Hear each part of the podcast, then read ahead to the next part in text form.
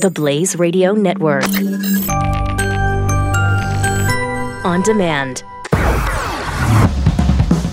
Welcome to a discussion of radical fundamental principles of freedom, rational self interest, laissez faire capitalism, and individual rights. The Yaron Brook Show starts now.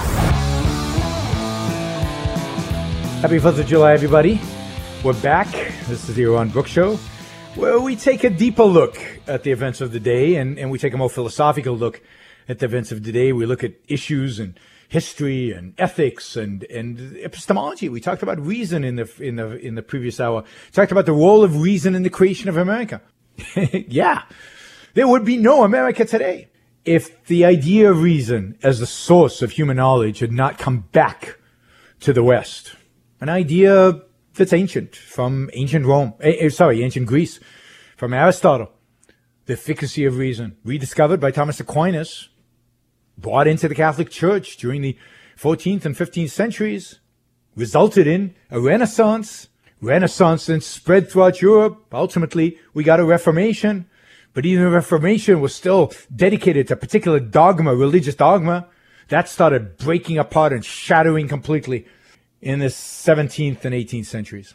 As thinkers became more independent, discovered more truth, and as science gave them the ability to say, see, see, this is how the world works, and we can discover it through human reason. We can discover it all. And of course, the founders, founders understood all this. And, you know, if you look at Thomas Jefferson and you look at Washington, I mean, Renaissance men in the sense of they, they, they studied science, they studied history, they studied politics, they studied philosophy. These were great thinkers who understood the full context, the full context of what they were creating. They understood, I think, their own achievement. They were creating the first free country in human history. The first country that recognized the sanctity of the individual. The first country that recognized individual rights. That the individual was free to act in pursuit of his own rational values. That the state was there to protect his ability to do that. That's all. A protection agency. That's what government is. Protect us. Now it does so by passing laws, passing laws that define property rights, that define boundaries, but it cannot, should not, must not violate rights. In other words, it must not, should not, cannot initiate force on us as citizens. And that's where we've gone wrong. Our government has grown, so our government is no more, no longer, you know, for over a hundred years, is no longer there to protect us, to defend us. Our government is there to help us, to uh, to uh, take our wealth and redistribute it, to help us be good people. It's there to tell us what we can and cannot do, what professions we can and cannot get into, how much we have to pay in order to get a license to shampoo hair in California. Oh, who's a licensed this and who's a licensed that? Who's permitted to do this and who's permitted to do that? We have a government today that's not protecting our rights, but is violating them on a massive scale. Indeed, you could argue easily that the government today is violating our rights much more than King George ever did. And we have not started a revolution. How sad is that? How sad is that? And to the extent I think that today we are still somewhat free, because we're not very free. To the extent that today that the economy is still doing well and we're still getting richer all the time and there's still innovation and still creativity, I think it's to the extent that we're still living off of the values created by the founding fathers, the values that got this country going, the values of the Enlightenment. But those are disappearing fast. More and more people across the entire political spectrum denounce reason, denounce thinking. We should be intuitive. Donald Trump tells us there are no principles. He's not an ideologue. He doesn't believe in ideals. Whatever works in the short run, of course. Don't think about it too hard. Just go by the gut. Go by instinct. That's a rejection of reason and thinking and rationality. suddenly a rejection of individualism because he's not about what works in order to free up the individual. He talks about what works in order to make America great again, whatever that means. There's only one way to make America great again.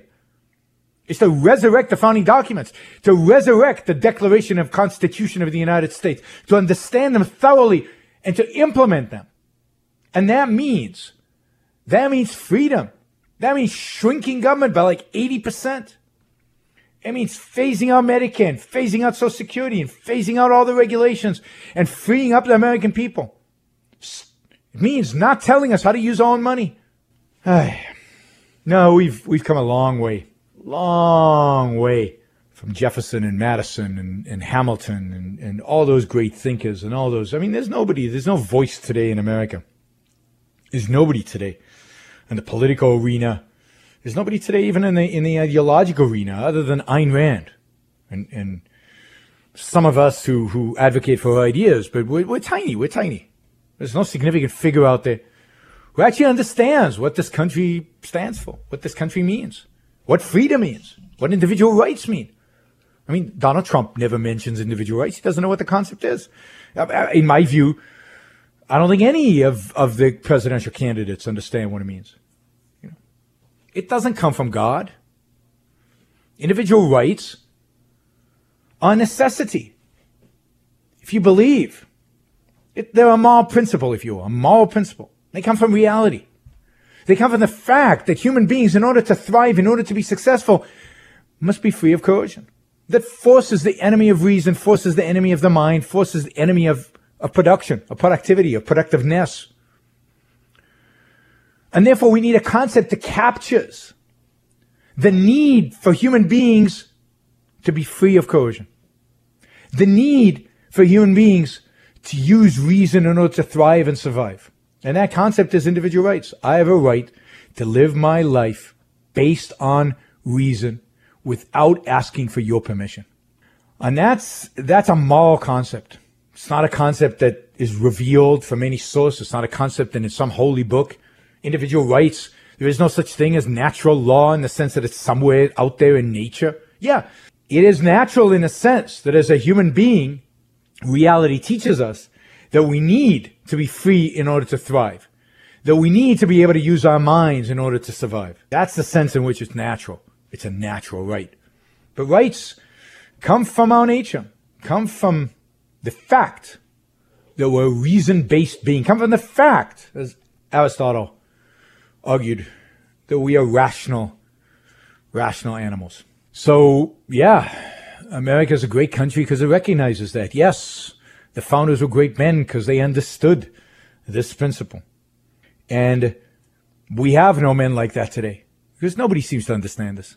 You know, so so even a, even a, a Ted Cruz, Cruz or other you know real conservatives who sometimes talk about individual rights, they don't have the real concepts. They don't have a real understanding. They don't understand where it comes from. They don't understand the nature, the true nature of man again as a rational being. So it's very disheartening. It's very disheartening. You know, here's this masterpiece that was created by the founders, that was created by the Enlightenment. And it's being destroyed and nobody cares. Nobody cares. Now, I wanted to talk about, you know, one of the great contradictions of the founding, one of the real, a real tragedy, a real sad story, and that is, that is slavery. And the fact that in spite of declaring that all men are created equal. Uh, note here for a second, I'll just, I'll, I'll return to slavery in a, in a second. They didn't mean that all men are going to be equal in outcome or all men have equal opportunities or any of the sloppy leftist conservative or conservative understandings of the world, what equality is today. There is no such thing as equality of opportunity. I mean, I worked damn hard so that my kids have more opportunities than other kids. I wanted to give them the most opportunities they could. And, and I know a lot of parents, and, and you know what? My kids have more opportunities than a kid growing up in, in South Central Los Angeles because they went to better schools. And, and you're never going to take that away. They're always to be richer kids and poorer kids and, and kids who go to better schools and worse schools. And hopefully none of no kid ever goes to schools as bad as they are in South Central LA. Hopefully we can improve on that, but there'll always be differences. The idea of equality of outcome or opportunity is, is a, is a nutty science fiction bogus concept. And the only way to try to achieve it is by taking from some to give to others. It's by knocking people of ability down. We'll talk about inequality. I mean, as many of you know, I have a book called Equal is Unfair. Equal is Unfair. You can buy it on Amazon. Go do it now any format known to man, audio, uh, you know, a, a Kindle, hardcover, softcover, anything you can get, you can get the book in. So, so go buy it. Uh, equal is unfair. So we'll talk a lot about inequality, but I want to talk about the sense in which the founders mean all men are created equal, and and what they mean by it is that we all have the same political freedoms. That we all should be treated by the law in the same way. And, and, and, and deeper than that, that we all have the same rights. We all have the same liberties. All of us, all human beings have a right to life, liberty, and the pursuit of happiness. No matter where they live, no matter where they were born, no matter what class they were born in, no matter how much money they have, no matter what their surname is, no matter what the color of their skin is, no matter what sex, sexual orientation they have. As human beings, as reasoning, thinking beings, we have a right to be free from coercion. We have a right to pursue the values that we deem necessary to live a productive, happy life. And nobody has a right to stop us. Not the state, not the government, not our neighbors, not democracy, nobody. That's why the rights are unalienable. Unalienable. So equality for the founders meant political equality. It meant equality of rights, equality of liberties. It meant that the state could not discriminate because we're all free. And all the state's job is, is to protect us and should protect all of us equally, the same. And yet, there's a whole group of people, whole class of people, who had no rights, who were slaves. Slavery is the exact opposite of rights, right? Your life, in a sense, belonged to somebody else. You're owned as a human being. And we can discuss you know why they had this conception and you know but but at the end of the day they compromised. At the end of the day they gave in to slave owners to maybe the economic interest maybe the perception that some people had that blacks weren't human beings. But he was wrong. It was a violation of the own the principle that they articulated. And for that for that contradiction for that violation for that evil of allowing slavery to continue we had a civil war. 600,000 Americans died in that war. 600,000. We were a small country back then. 600,000 was even more than it would be today. Imagine 600,000 dying today in a war. And this is when we were a fraction of the size we are today. And that's because of this compromise. Because they did not take this idea of equality, of rights, of liberty, consistently, did not cover everybody. But I'll say this in their defense. It is by articulating the case for rights, for individual rights, not group rights, not collective rights. There are no such things. Individual rights. It is because they articulated that case it's because they created a country based on that and proved the efficacy of that, the, the, the viability of that idea, that ultimately slavery was eradicated. Without the founding fathers, without the 4th of July, without the creation of this country, I don't think slavery would have ever been eradicated from the face of it. Not, not completely eradicated. There's still cultures, particularly in the Middle East, that still have slavery. But from the Western world, it was eradicated. Because of the ideas articulated by the founding fathers. Now, ideas, granted, that they got from other Enlightenment thinkers, but they put it into reality. They manifest those ideas in a country. And within a few years after the founding of America, maybe 20 years, in Britain, they banned slavery, and then they banned the, the, the trade in slavery, and the British fleet went out there to stop slave ships from running. And the tide has shifted. And slowly, slavery was eradicated. So by the late 19th century, at least in the Western world, slavery was gone as a phenomena. A phenomena that had existed from the beginning of time. You know, we've always had slaves. The Bible tells the Jews how to treat their slaves. There's no banning of slavery in the Bible. It's a modern idea. It's an idea of the Enlightenment. It's an idea that comes out of the ideas of the founders, the idea of unalienable rights that human beings have and human beings doesn't distinguish between color. It doesn't distinguish between race. It doesn't distinguish between sex. Ultimately, it's the Declaration of Independence. It's the founding of this country that led to the emancipation of women. Because the fact is that the Declaration applies to all human beings. Women are human beings. So it has to apply to them. So the, that contradiction ultimately was done away with. These ideas, these ideas at the heart of the Declaration, at the heart of the 4th of July, at the heart of the founding of America, are unbelievably powerful ideas, the most powerful political ideas in human history, based on a lengthy philosophical tradition of the Enlightenment. These are the ideas that must be celebrated, the ideas that liberate all of humanity and can liberate all of humanity. That's what we should be celebrating on the 4th of July. That's what we celebrate here on the Yaron Brook Show. You're listening to Yaron Brook Show on the Blaze Radio Network. We'll be right back after this break.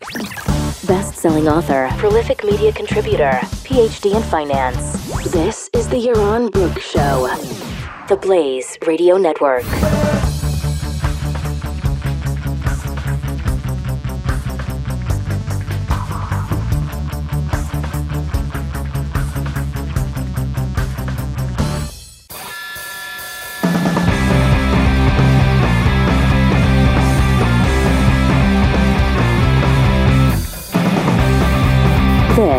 Is the Yaron Brook Show. Happy 4th of July, everybody. We're talking here about the importance, the intellectual, philosophical, historical significance of the 4th of July, of the founding of this great, greatest in all of human history country, because it was founded on the principles of liberty and the principle of individual rights. Individual rights, not, not the kind of rights that the left particularly, but, but everybody seems to talk about today. Group rights, ethnic rights, minority rights. Ayn Rand said, just a fact that it's absolutely true. What is the smallest minority in the world? The individual.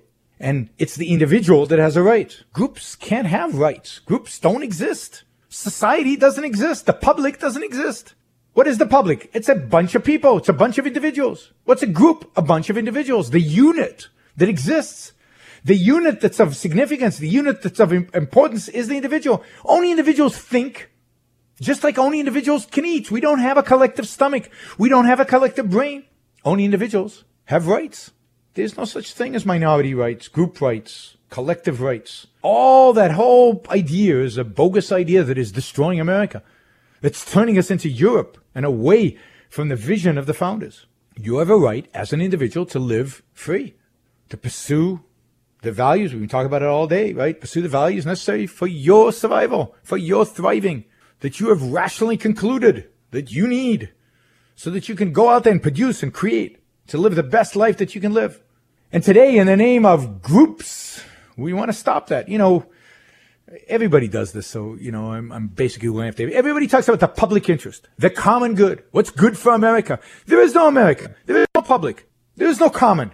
What's good for America is what's good for the individual. And what's good for the individual is to be free. You want to make America great again? Rediscover individualism. You want America great again? Make America great again? Get rid of all the controls and the regulations that dictate to individuals how do they live their life. You want to make America great again? Reaffirm the value of real free speech. Individuals should have the right to say whatever they want to say. And if it offends you, walk away. Yell back at them. But you don't have a right to silence somebody because you're offended. You want to make America great again? Show respect for the individual human mind. Free it up.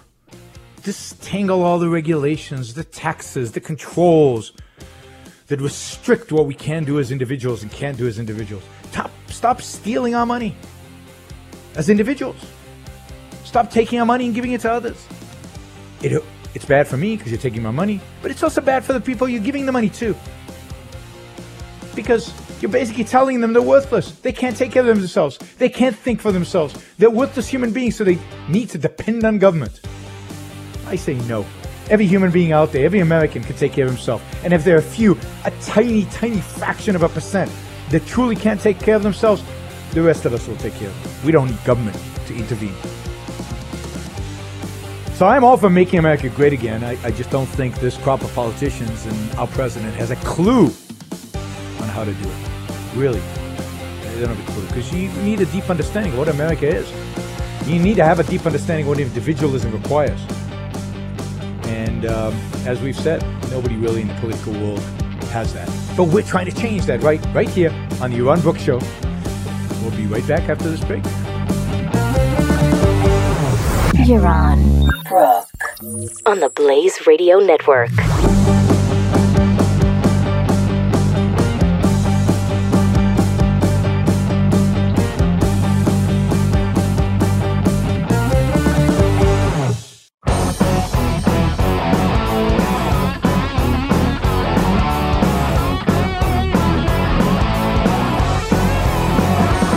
You're on Brooke. Oh, All right, we're talking about the America that was and the America that is. And yeah, I mean, 100 years ago, 150 years ago, 200 years ago, certainly, there were no entitlements. There was no welfare. There was no redistribution of wealth. People expected to, to, to manage well, to, to be successful in life because they were left alone, because they were free. There was some respect for the competence of individual, for the abilities of individuals to make something of their own life. There wasn't this conception of, oh, you can't survive. I need to help you. I need to take care of you. I mean, that's true hundreds of years ago when we thought all human beings were ignorant and pathetic and, and impotent. What the Enlightenment taught us and what the American Revolution institutionalized was the exact opposite idea. The idea that human beings were competent, able, had the ability to take care of themselves. And what the 19th century, the, the, the hundred years after the establishment of America proved to us was that it worked. America went from the one of the, a poor country, a third rate colony. The British didn't even fight us properly because they didn't care that much. And 140 years later, we become the mightiest economy in the world. Uh, the dawn of, at the, the eve of, uh, the dawn of World War One, right? Mightiest military, mightiest economy in the world. Put aside military. How did that happen? How did we get from poor third rate colony to the strongest economy in the world? How do we do that? We did that because of freedom. We did that because of entrepreneurs and businessmen, so-called robber barons who created or built this country because they were free to do it. Could you imagine Thomas Edison today? You know how many environmental regulations he would need? You know, he'd probably be shut down because he didn't wear goggles in his experiments. I mean, can you even imagine Rockefeller doing what he did back then? The environmentalists would shut him down. And he created an oil industry. He lowered the cost of energy to nothing in this country. He made it possible to, to light the world, to have an internal combustion engine. Today, we demonize fossil fuels. Ooh, evil fossil fuels. But they made the modern world possible. They made you as rich as you are. So this experiment we ran, it's a founding, 140 years of freedom, relatively freedom, not, not pure freedom, not as good as I would have liked. Still flaws in the system, slavery, for example. But we ran the experiment and it worked. It worked magnificently well. With no entitlements, with no redistribution, with very little regulation, with very little controls, just leaving people free. People didn't starve in the streets. I mean, you could find here and there somebody who starved in the street. But that wasn't the rule. Immigrants came here, millions of them, from the poorest countries in Europe, Italy, Ireland, Jews from Ukraine and Poland, people who were ignorant, people who were farmers, people who didn't know anything. And they came here and they made a life for themselves. And within a generation or two, they were middle class. And they didn't come with their hand out because we wouldn't, we weren't giving them stuff. The whole American principle of self-reliance, of self-responsibility. That's what the country was built on. That's the idea of individual rights. You have a right, which means we're going to leave you alone, which means you have to take care of yourself. That's the point of freedom.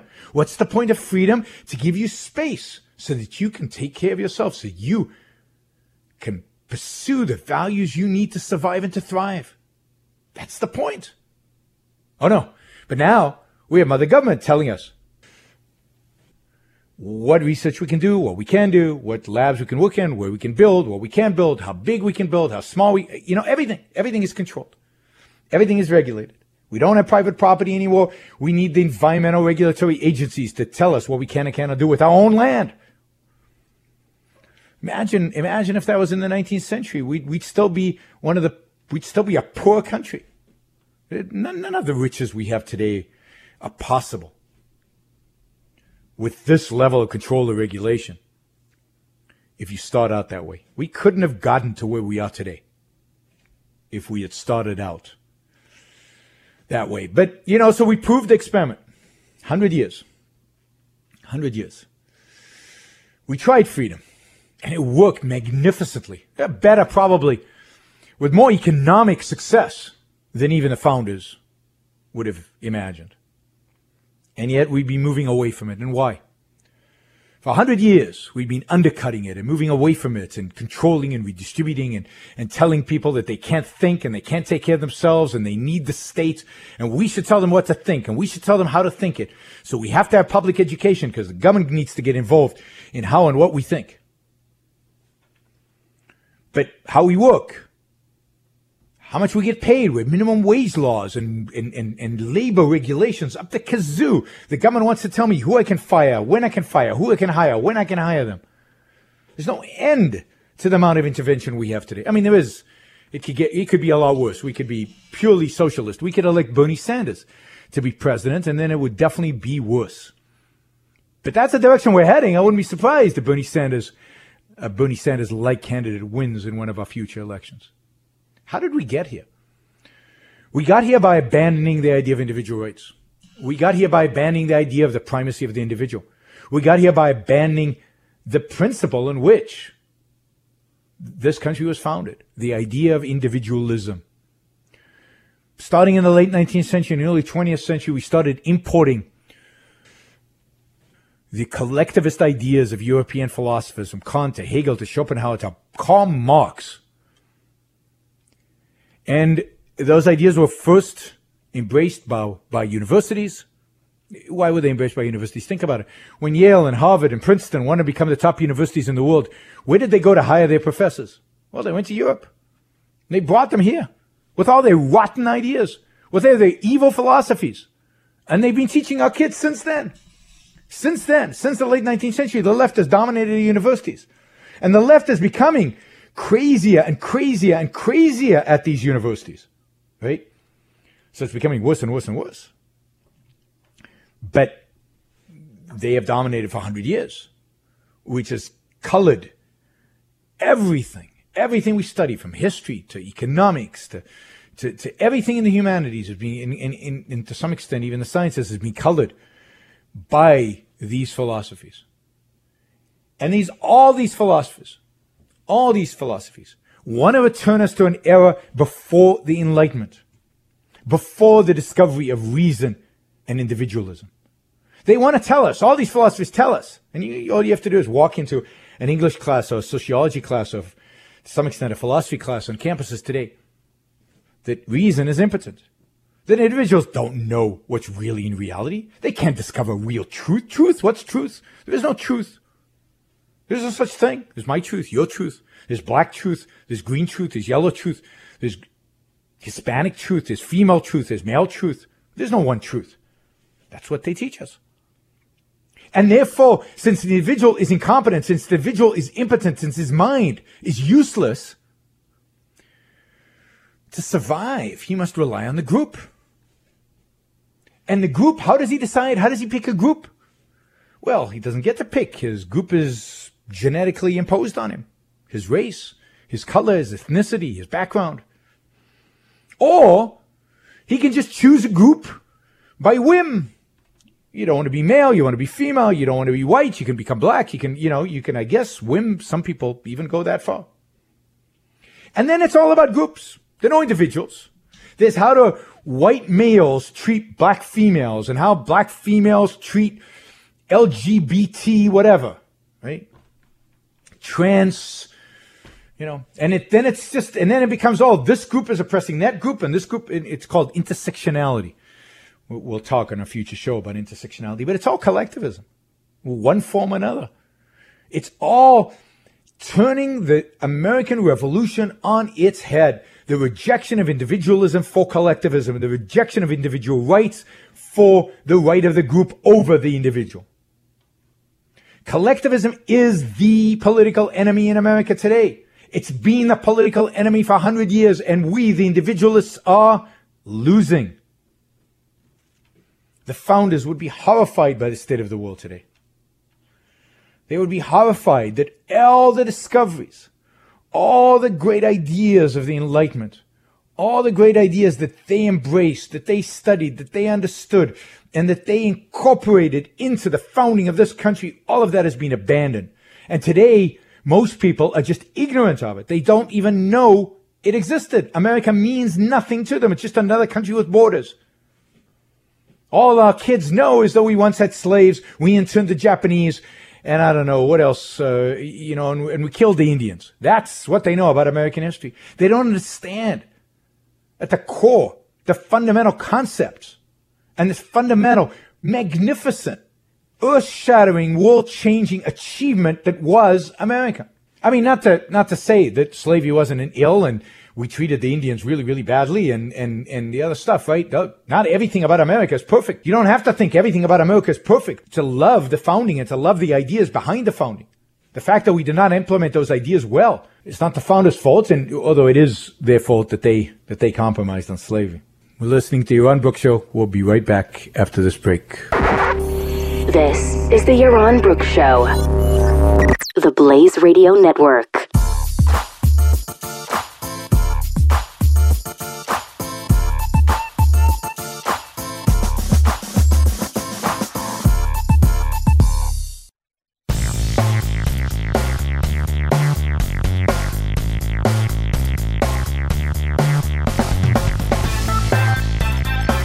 The Yaron Brook Show.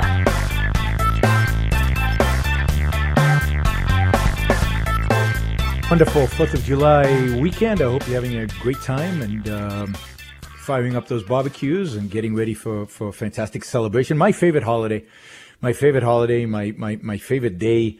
Uh, I can't think of anything more glorious to celebrate than the founding of this country, the, the, the principles of, of freedom, of liberty, of individual rights uh, they, you know, they animate everything that I do. They animate my whole philosophy of life. And I am an immigrant. I, I, I came to this country because I love these ideas.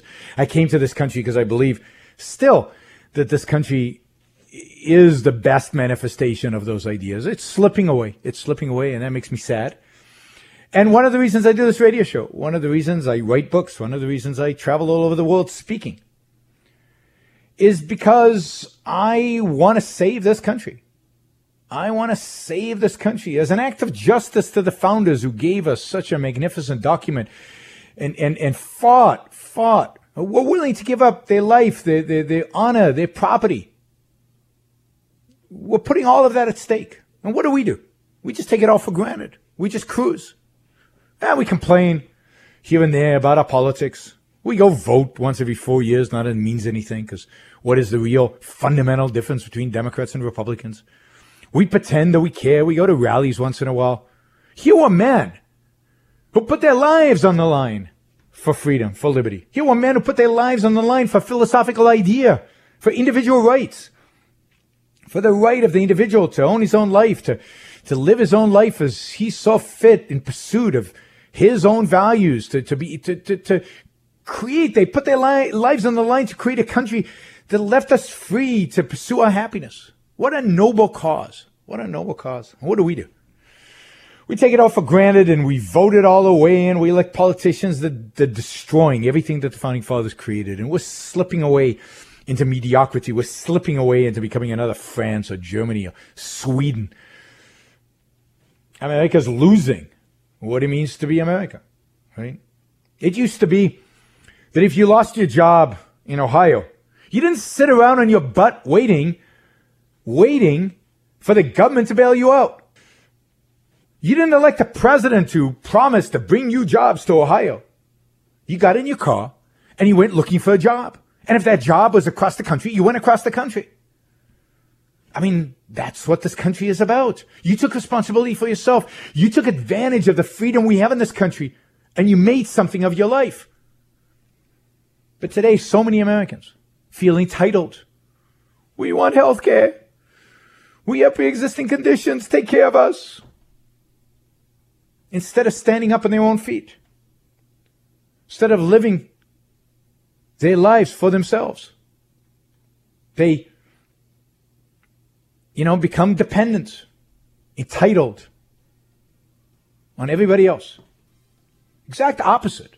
Exact opposite of, of, of the vision the founders had for this country, an exact opposite of the way Americans behaved in the 19th century.